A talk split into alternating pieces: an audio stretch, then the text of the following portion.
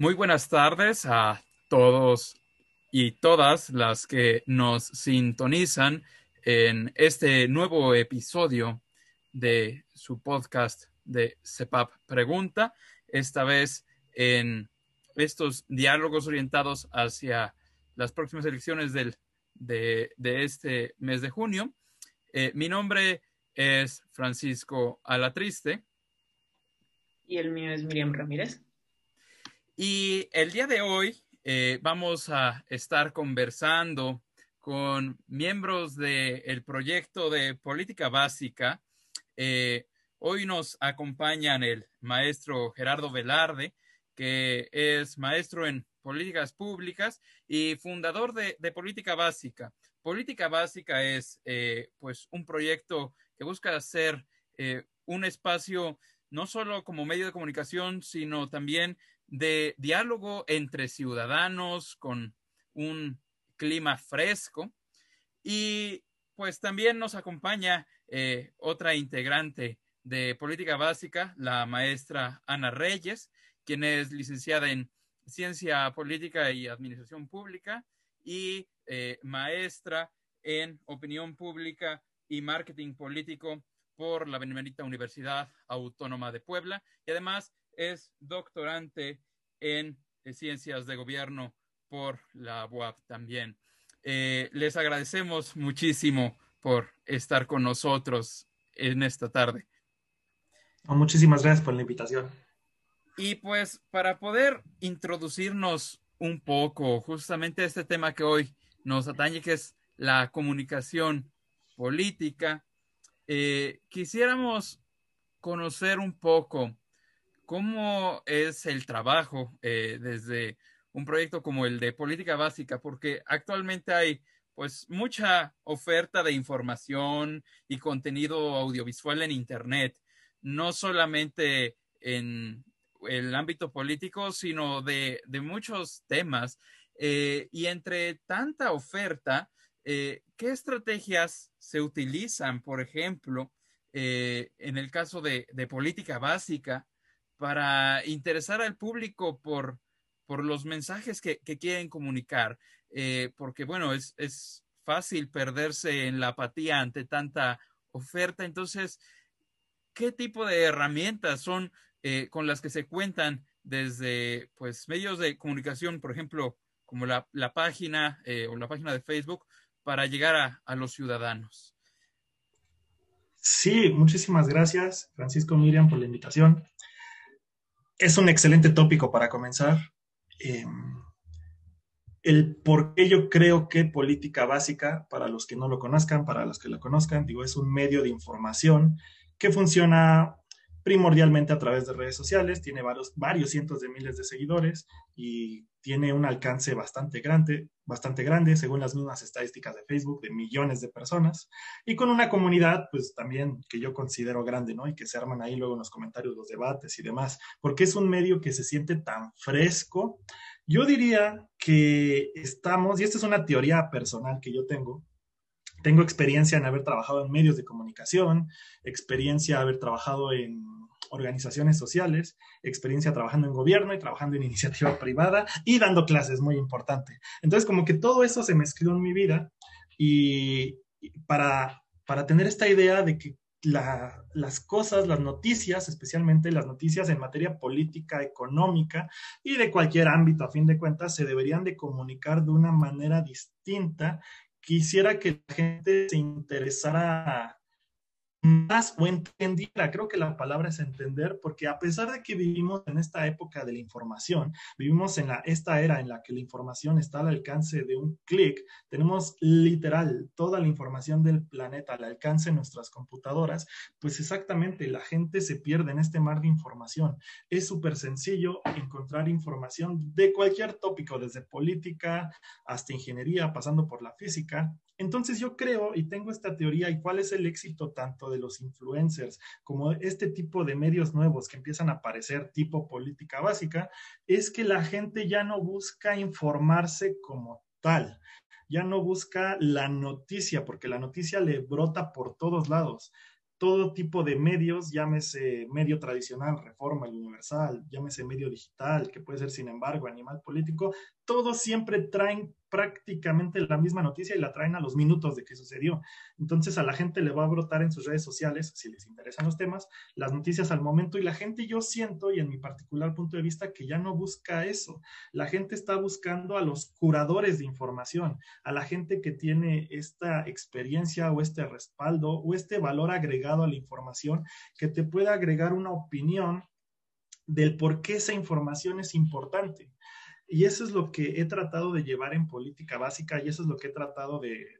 comunicar a, los colaboradores a los colaboradores de la página, es que no se trata de dar la noticia porque eso ya lo hacen decenas y no es que cientos de medios y a eso nadie le va a interesar leer, ya nadie quiere leer el refrito del refrito del refrito y aparte si se pone a ver las notas en internet, literal todos hacen copy-paste, o sea, uno de otro medio se hace copy-paste de la misma información y la publican en sus propios medios. No, lo que la gente está buscando es una información original y dos, ese valor agregado, esa curación de contenidos que al final de cuenta yo sostengo, eso es lo que hacen los, los influencers o los youtubers,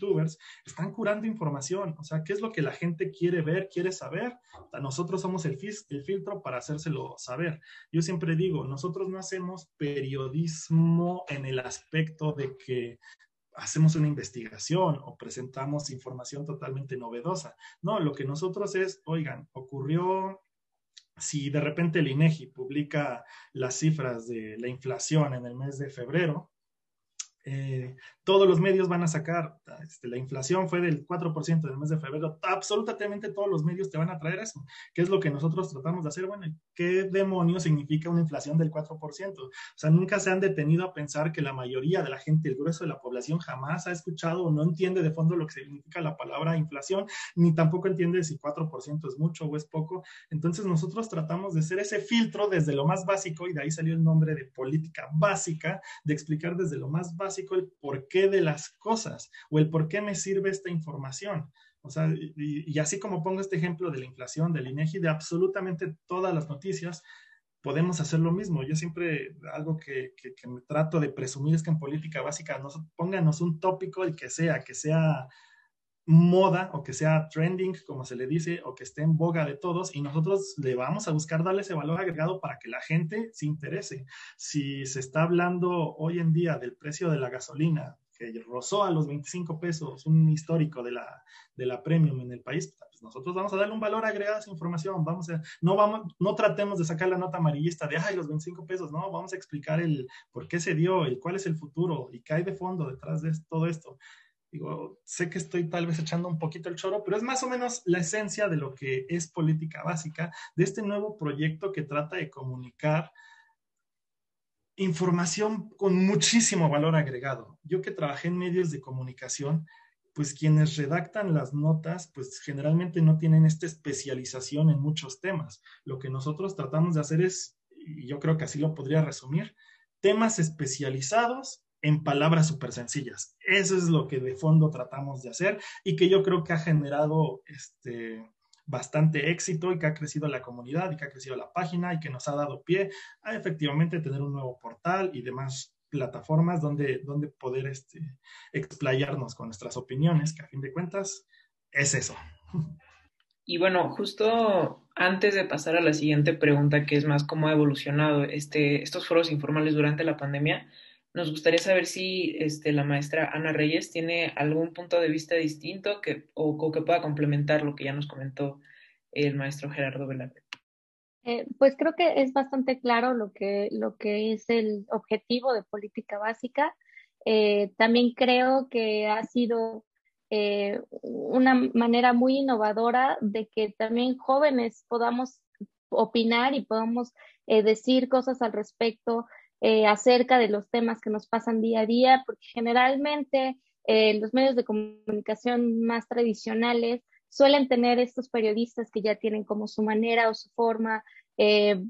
pues bastante ya dictaminada de lo que tienen que decirse y, las ciertas personas que pueden decir esas cosas. Política Básica nos ha dado la oportunidad de, de poder hablar en una plataforma con cientos de ciudadanos, al igual que nosotros, cientos de jóvenes universitarios, eh, que también tenemos esa necesidad de, compartir nuestras opiniones, nuestros puntos de vista Eh, y esa, esa creo que también es otra parte muy importante de política básica. Muchas gracias. Y justo dentro de sus respuestas han tocado puntos que a mí en lo personal me llaman mucho la atención. Y es esta parte de cómo nosotros, eh, tal vez como somos de generaciones un poco más abajo, ya nacimos con esto de las redes sociales ya integrado, pero hemos podido ser testigos de, de cómo estos foros informales han tratado de buscar un sendero formal sobre cómo este, llevar este, este tipo de información al público. Y pues vaya, esta evolución, si bien ha tenido un eh, avance rápido durante los últimos años, consideramos que este último año, durante el cierre, eh, pues ha avanzado más. Pero, eh, pues para confirmarlo y para saber cómo ha cambiado el papel de, este, de estos foros durante la pandemia, y cómo han influido dentro de la comunicación política, pues me gustaría saber este, sus opiniones. Claro, eh, en efecto, tienes, tienes toda la razón. Creo que las redes sociales y muchas otras formas de tecnologías de la información han cambiado la forma en cómo socializamos. Eh, están tanto en nuestro trabajo, en la escuela, en la familia, incluso hasta en la manera de tener pareja, ¿no? Ahora bajas una aplicación y, y a través del Internet conoces a alguien y hay bastantes este, eh, datos que dicen que también esta ya es una manera muy popular de, entre los jóvenes conocer eh, a tu pareja. Y eso no significa que las relaciones sociales anteriores se vayan destruyendo o se sustituyan, sino más bien que se modifican junto con este eh, tipo de tecnología. Sin embargo, en la pandemia sucedió algo bastante interesante, que es que dejamos de socializar de manera normal. Eh, ahora lo único que teníamos en una pantalla, era conexión a Internet, en un ámbito en el que todo era desconocido para todos. O, o sea, teníamos una enfermedad completamente nueva que nos aisló, que nos confinó, que cambió nuestra vida de manera radical y, lo único que teníamos era esta manera online de socializar y aparte de vivir, porque empezamos a trabajar desde casa, empezamos a aprender desde casa, empezamos a incluso a comer en la casa, a hacer todo en la casa, a, eh, subir contenido que se trataba únicamente de casa. Y, esto hizo que las redes sociales se volvieran aún todavía más importantes dentro de nuestra vida. Hay algunos eh, investigadores que pueden decir que hay cosas bastante positivas de las redes sociales, ya que pues estas nos pueden poner en una situación de igualdad con ciertos actores que antes eran simplemente imposibles para personas comunes como, como cualquiera de nosotros, ¿no? Eh, nos hacía, veíamos a los partidos políticos, a los políticos mismos, a los periodistas, empresarios, eh, ser este tipo de personas inalcanzables. Lo que hizo las redes sociales fue ponernos en esta condición de igualdad, de que pues estamos literalmente al alcance de ellos a un clic, o sea, tú les puedes escribir a cualquiera, incluso al mismo presidente le puedes escribir a través de Facebook o Twitter, ¿no? Em, sí, hay otra parte de, de los investigadores que hacen eh, bastante hincapié en que tenemos bastantes cosas negativas de las redes sociales. Em, el primero es el tiempo que pasamos en redes sociales, eh, es bastante, y durante la pandemia y el confinamiento, pues fue todavía más. Incluso este, pues el fundador de Facebook, Mark Zuckerberg, eh, tan solo durante la pandemia del coronavirus ganó más de 30 mil millones de pesos porque todos estábamos conectados a Facebook. Eh, y esto hace que, que, al pasar tanto tiempo en una computadora, eh, tenemos varios problemas. El principal para mí creo que es que hay una polarización bastante grave de opiniones. Las redes sociales se basan en un principio muy básico, eh, que es el de percepción selectiva, que en poquísimas palabras es que consumimos única y exclusivamente contenido que nos agrada o que va de acuerdo a nuestros gustos o a nuestras afinidades. Eh, esto es que constantemente estamos leyendo noticias, comentarios, contenido, diciéndonos que nuestra percepción y nuestra posición de las cosas es la correcta. Eh, al, al, ponerte con otra persona que piensa de manera contraria es que estas conversaciones empiezan a exacerbar y, el contenido de, de, las redes sociales hace que nosotros mismos nos polaricemos como personas, ¿no? Ya no podemos tener amigos que piensen diferente, familiares, se rompen relaciones, eh, todo el mundo se anda insultando, hace que este tipo de relaciones se vuelva más, em, tenga un tono muchísimo más eh, contrario, ¿no? Si, tú no estás conmigo o estás eh, contra mí. Este creo que fue y es eh, uno de los graves problemas combinado junto con el confinamiento de cara a las elecciones del 2021, que según el INE va a ser una de las elecciones pues, más grandes en la historia del país, hace que esta arena eh, electrónica, esta arena online, pues básicamente sea un campo de guerra. Y estamos esperando que estas elecciones sean así, porque todas las elecciones, al, confinarnos, pues van a realizarse en redes sociales. Entonces, eso es lo que esperamos dentro de, de, de los próximos meses, de los próximos 60 días, que vaya a ser un campo de guerra entre todos contra todos, tanto candidatos contra partidos, contra ciudadanos, ciudadanos entre ciudadanos. Y lo peor es que ninguno, todos estamos gritando y diciendo cosas dentro de las redes sociales, pero nadie nos estamos comunicando, nadie nos estamos entendiendo entre nosotros, ni estamos eh, viendo cuál es el punto de vista y decir, ok, vamos a encontrar un punto medio, ¿no? Creo que eso es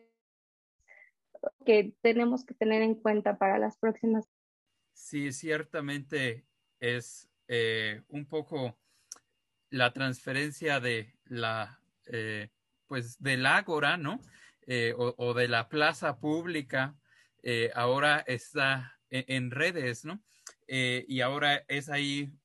otra, otra parte, o quizá es justamente la arena donde se van a llevar justamente estos, pues, Mm, intercambio de ideas, de opiniones, pero también pues la, la guerra a veces un poco eh, sin, sin tentarse mucho en, en principios o, demás, como estábamos acostumbrados en, en, otros escenarios, ¿no? Como podría ser, pues sí, en, en, plazas públicas, eventos masivos. Y continuando un poco con esta pregunta, eh, maestro, maestro Gerardo, ¿usted cómo, cómo ve este efecto que, está teniendo la pandemia justamente en esta transferencia de, la arena o, del escenario eh, de este teatro de la política al medio de pues redes sociales o, herramientas web. Eh, ¿qué, ¿Qué retos se enfrenta, no? Porque me imagino, por ejemplo, la,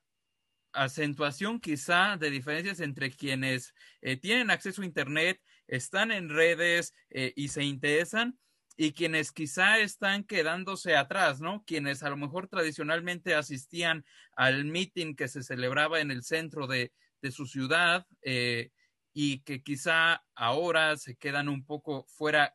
¿Qué serie de retos presenta esta transferencia rumbo a las elecciones eh, pues el, tener que vivir estos procesos comunicativos desde el Internet. De entrada, lo que me gustaría decir es que lo que aumenta es el, la confrontación, y, eso por usar una palabra muy leve, el odio que, que se que se dispersa en redes. ¿Y a qué me refiero con esto? Exactamente, como bien mencionabas, Francisco, pues esta ágora, este debate, estos meetings, pues pasan ahorita con el confinamiento, pasan hacia las redes. Los recursos que antes se utilizaban para entregar distintas, distintos apoyos, por llamarla así, durante las campañas, pues ahora son recursos que se van a inyectar a las redes. ¿Y a qué me refiero con esto? Yo sí hemos sentido dentro de política básica que tenemos ahí pues que nos llegan las notificaciones de quién comenta, este, y las leemos y, demás. O sea, sí hemos notado un auge que, o sea, que creemos va a aumentar de aquí hasta, hasta el día de las elecciones, un auge en estas cuentas famosísimas, ya sea de bots o de trolls, en el sentido de que se nota bastante que en las, en las páginas o en los foros o en las cuentas de los medios de comunicación o en las cuentas de los influencers. O sea, le están invirtiendo bastante y de un lado y del otro y de todos los partidos políticos, ahora le están invirtiendo en, vamos a tratar de generar esta percepción de que el apoyo de la mayoría está conmigo. Digo, son prácticas que siempre no, digo que siempre, que se han venido utilizando desde hace mucho tiempo, pero que ahora es interesante ver cómo sí se le está inyectando este recurso al Internet, a las redes sociales para, para generar esta percepción. Yo creo que Ana es mucho más experta en este tema, pero me queda bien claro que un buen TikTok de, de algún político le puede dar muchísimo más votos que, digo, que alguna buena propuesta, o algún meeting de campaña. O sea, alguna canción pegajosa por ahí puede jalar muchísimo más gente que, que de nuevo, que toda una estructura muy bien planeada de, algún plan de gobierno. Digo, eso es lo, lo, interesante de las redes, es ver eso. Yo, y de hecho por ahí hemos publicado varias veces en Política Básica que, y de nuevo Ana es la experta en esto, ella podrá tener, ella podrá este, explayarse más aquí, detallar más en esto, pero lo que los actores políticos que van a triunfar en estas próximas elecciones son los que saben llamar la atención en redes. Son irrelevantes sus, digo, ya, hay que decirlo fríamente, digo, son irrelevantes sus ideas políticas, son irrelevantes sus, sus ideas de campaña, los proyectos que traigan. Quienes van a ganar van a ser quienes puedan explotar a fondo en su totalidad las redes sociales y hay un par de actores en México que yo creo que lo están logrando, que no voy a nombrar porque no pienso hacerles publicidad. Justo antes de, pasar a la, última pregunta, una, que me acaba de surgir y que tengo mucho interés de conocer porque siempre he entendido al mundo digital y al mundo real como una amalgama de dos mundos que pues son uno mismo al final del día. Y un tema que me interesa mucho fue el que trajo a la mesa la maestra Ana Reyes de la percepción selectiva. Y ¿cómo, ¿cómo es que afecta esta percepción selectiva que a final de cuentas cuando uno se enfrenta a opiniones distintas puede generar este odio de, pues, ya sea hacia una persona en específico o hacia un grupo que, que se guía por este tipo de ideologías? ¿Cómo es que eso afecta en el momento de, ya ejercer esta comunicación política? Ya no solo, o sea, sí guiado más hacia este tipo de elecciones, pero también en el área en el que ustedes se dedican, ¿cómo es que, afecta ya en el ejercicio de la comunicación política y el marketing político? Afecta porque, eh, como yo te decía, es un constante eh, bombardeo que nos dan las redes sociales de opiniones y de contenido que nos está diciendo todo el tiempo que tú estás bien, que tu opinión y tu punto de vista es el correcto. Sin embargo, en el mundo real no hay una verdad absoluta, no hay un lado bueno y uno malo. Eh, creo que en el momento en el que nosotros ya nos pasamos a un terreno que ya no es el online, eh, nos empezamos a dar cuenta que las opiniones pues, son solo eso, opiniones, son visiones diferentes y percepciones de la realidad que cada uno le da de acuerdo a su framing, a su, a su ideología, eh, a cuestiones culturales, económicas, incluso el lugar donde naciste también eh, creo que es bastante determinante. Sin embargo, ya cuando estás tú dialogando, por ejemplo, creo que eh, la deliberación en el tema de elecciones es un eje central en cualquier política de la, deliberativa democrática. La manera en cómo estamos discutiendo los temas públicos ha sido, se ve interrumpida por, este, eh, por esta polarización de opiniones. Esta polarización de opiniones hace que que no nos demos cuenta que no estamos debatiendo, no estamos analizando y no estamos discutiendo bien los temas públicos que nos aquejan a todos. Y lo vemos en la página de política básica.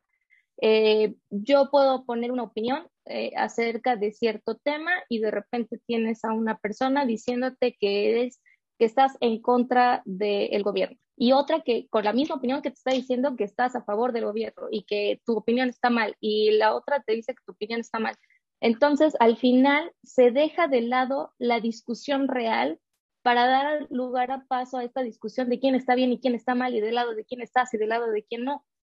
Hace que nuestras discusiones sean muy, em, pues vamos a decirlo con todas las palabras, muy pobre. La discusión de temas públicos está siendo bastante pobre y se está centrando únicamente del lado de quién estás. Ahí, bueno, me gustaría, me gustaría agregar algo que, está comentando la maestra Ana, digo, de la parte que también sí, como ciudadanos ahí creo que estamos cayendo en un juego equivocado, pero también los medios jugamos ahí nuestro rol bien importante y de ese casi no se habla, jugamos un, bien, un rol bien importante en aumentar, en potencializar esta situación que se está dando, que efectivamente, de nuevo, con mi experiencia en medios y con la misma política básica, por supuesto que nos hemos dado cuenta que para atraer la atención de la gente, por supuesto que las notas, entre más, las notas objetivas no venden, esa es la frase, o sea, el ser objetivo no vende en esta época. Y eso es preocupante porque entonces, pues, los medios de comunicación, yo hace poco hice un stream en vivo donde les mencionaba, si hasta ahora Política Básica se ha mantenido no objetivo, pero sí independiente y con ciertas posturas y puede escribir de lo que sea y criticar a quien sea, es porque funciona como una organización sin fines de lucro, porque hasta el momento es, una, es un proyecto que no monetiza, es un proyecto que, que no busca en estos momentos tener ganancias económicas, pero cuando empiezas a, pensar que necesitas ganancias económicas, pues tu lógica como medio de comunicación cambia y por supuesto que empiezas a buscar el clickbait, empiezas a, a buscar las notas amarillistas. No conozco un medio en México que no haga ese tipo de noticias con tal de, de, atraer seguidores. y aunque no necesites el dinero, por ejemplo, me pongo a pensar y puedo poner de ejemplo a Reforma, Reforma que tiene la familia Gómez Junco detrás, que tiene muchísimo dinero, que no necesita tener un modelo de negocio este, productivo, porque tiene empresarios detrás, pues también lo hace porque es el brazo político de ciertas personas, entonces, y sabe que polarizar vende. Entonces, también sí quiero dejar claro que, por supuesto, que los ciudadanos, digo, nos vemos enfrascados en esta polarización, pero los medios también contribuimos. Y es una dinámica bien de, la que es muy difícil zafarse, porque si yo tratara de repente de yo siempre por eso defiendo política básica, no es un medio objetivo, porque no, o sea, somos subjetivos, tenemos nuestra propia visión del mundo, tenemos nuestros propios principios, valores y que los defendemos y estamos a favor de ciertas políticas y las defendemos. Digo, porque aparte, digo, con esa bandera de que sí tenemos este, ciertos ideales, pues la gente se puede sentir identificada en eso. Ustedes traten de hacer un medio 100% objetivo que no tenga ninguna postura absolutamente nadie los va a leer porque simplemente la gente no se identifica con eso. O sea, la gente sí busca opiniones que, que sean afines a ellos. Y, es algo ya de lo, último que menciono y, y, algo que mencionaba la maestra Ana. Por supuesto que la gente tiene esta visión selectiva y a veces, digo, eso lo hacemos en broma en política básica, que en una misma publicación y defendemos a capa y espada al gobierno y lo criticamos durísimo y la gente va o a amar o a criticar la publicación y solo se va a fijar en el párrafo que le es conveniente. No sé por qué la gente hace eso, pero tiene esa visión selectiva de las cosas. Sí, ciertamente, pues se vuelve eh, un terreno, mm, pues enriquecido por muchos actores, pero que a veces, pues, eh, se quedan con, con ciertos sesgos, ¿no? Y pues, obviamente, los medios eh, tienen, pues, mucha importancia, ¿no? por ahí una una expresión ya popularizada acerca de la prensa, diciendo que la prensa es el cuarto poder, pues bueno, eh, quizá, eh, quizá sea cierta, quizá no, es la Vox Populi.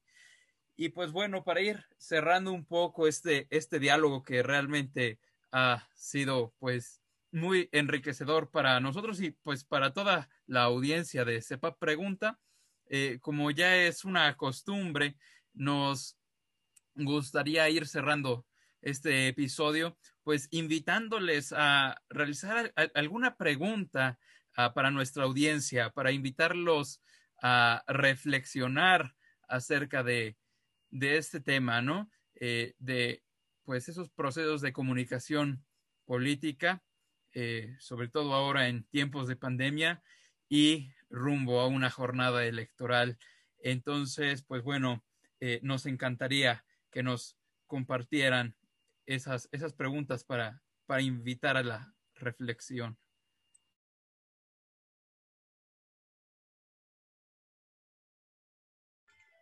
Vas, Ana. Yo sé que te mueres de por hacer preguntas a la audiencia. Yo creo que la pregunta que, yo eh, quisiera dar, más bien quisiera que se hicieran la próxima vez que lean eh, cualquier tipo de discusión dentro de redes sociales, eh, la pregunta que quisiera que se hicieran es, ¿qué realmente están discutiendo? ¿Qué realmente están comunicando?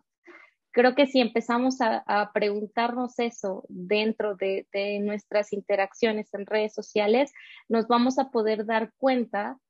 qué tipo de comunicación estamos teniendo nosotros como ciudadanos, ¿no? Y la última sería, ¿qué tipo de comunicación quisiera tener? Si ya tengo la plataforma para poder acercarme a diferentes actores políticos,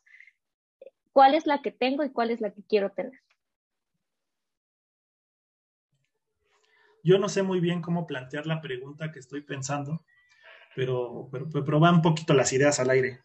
Recuerdo que, digo, igual ustedes, ustedes estaban un poco más jóvenes, pero recuerdo mucho las elecciones del 2000, las anteriores, ¿no? No, no, no las del 2018, las del 2012, en la que había cierto movimiento estudiantil que juraba que, que, el candidato Andrés Manuel López Obrador iba a ganar porque era el más popular en redes. Eh, en esa época era el auge, ese sí fue el principio, no, no el auge, el principio de, de, todo esto de las redes sociales. Este, ya en como parte de campañas electorales y como jugando un rol en las campañas este, para presidente, para gobernadores. Y yo me acuerdo que tenía muchísimos, yo todavía estaba en la universidad en esa época, en 2012, y, y había muchísimos que juraban que, es que Andrés Manuel va a ganar, es que ve, todo el mundo lo apoya en redes y, todas las publicaciones son su, a, su, favor o en contra del PRI y demás. Y, yo les decía, no creo porque las encuestas dicen otra cosa y las encuestas, al menos cuando promedias todas, no, no, le hagan caso solo a una, sino a todas y las promedias, digo, las encuestas no mienten y muestran que no va a ganar y no ganó. ¿Y a qué voy? Y en el 2018 fue similar, las redes mostraban una polarización inexistente, digo, fue muy grande la victoria de Andrés Manuel ya en el 2018 y la historia es similar ahorita y, y es algo que mencionaba hace rato la maestra Ana, sí hay una polarización del país, pero yo siempre, o sea, no sé cómo hacer esta pregunta, reflexión, en que se cuestionen qué tipo de realidad están viviendo, en el aspecto de que eh, todo el mundo dice el país está polarizado, ¿no? El país no está polarizado, las redes están polarizadas. Créanme que si uno ve el país y las encuestas y demás, este país no está polarizado, está bien clara la preferencia política de este país hasta la fecha, pero que vivimos en una realidad alterna, ahora sí que vivimos en la Matrix, Ojalá la hayan visto porque cuando di clases mis estudiantes no habían visto Matrix y eso me, decepcionó un poquito. Pero vivimos esta realidad alterna en la que creemos que el país, y más en nosotros como parte de un proyecto de comunicación de política, claro que creemos y sentimos que el país está dividido en dos, estás a favor o estás en contra mía, y no es cierto, o sea, el país por fuera es bastante, bastante diferente. Yo sé que esto fue más reflexión que pregunta, pero por ahí va la idea. Ciertamente agradecemos tanto Francisco y yo en nombre del equipo de CEPAP este, Pregunta y de CEPAP en general. Y yo creo que hasta en nombre de la audiencia por darnos su visión de, de los medios digitales en otra cara de la moneda, de, de, de cómo sincerarse con nosotros. De, en este sentido en el que pues no solo hablaron de la popularidad que buscan los candidatos por votos, sino también algunos medios pues por atraer seguidores y que a veces pues nos obliga a los ciudadanos y a las ciudadanas a ser más críticos con la información que consumimos y pues a final de cuentas construir ya sea un mundo digital menos polarizado, que lo veo muy complicado, pero sí tener una visión menos eh, irreal de lo que estamos viviendo. Eh, entonces los invitamos y las invitamos a todos los seguidores, escuchas, escuchas, no sé cómo prefieran llamarse, eh, a seguir nuestras cápsulas de esta pequeña colección de diálogos rumbo al 6 de junio y también a, conectar todos los demás podcasts que hemos hecho en CEPAP Pregunta. Eh, no olviden seguir en las redes a Política Básica y también a las redes de CEPAP. Muchas gracias y nos vemos la próxima vez.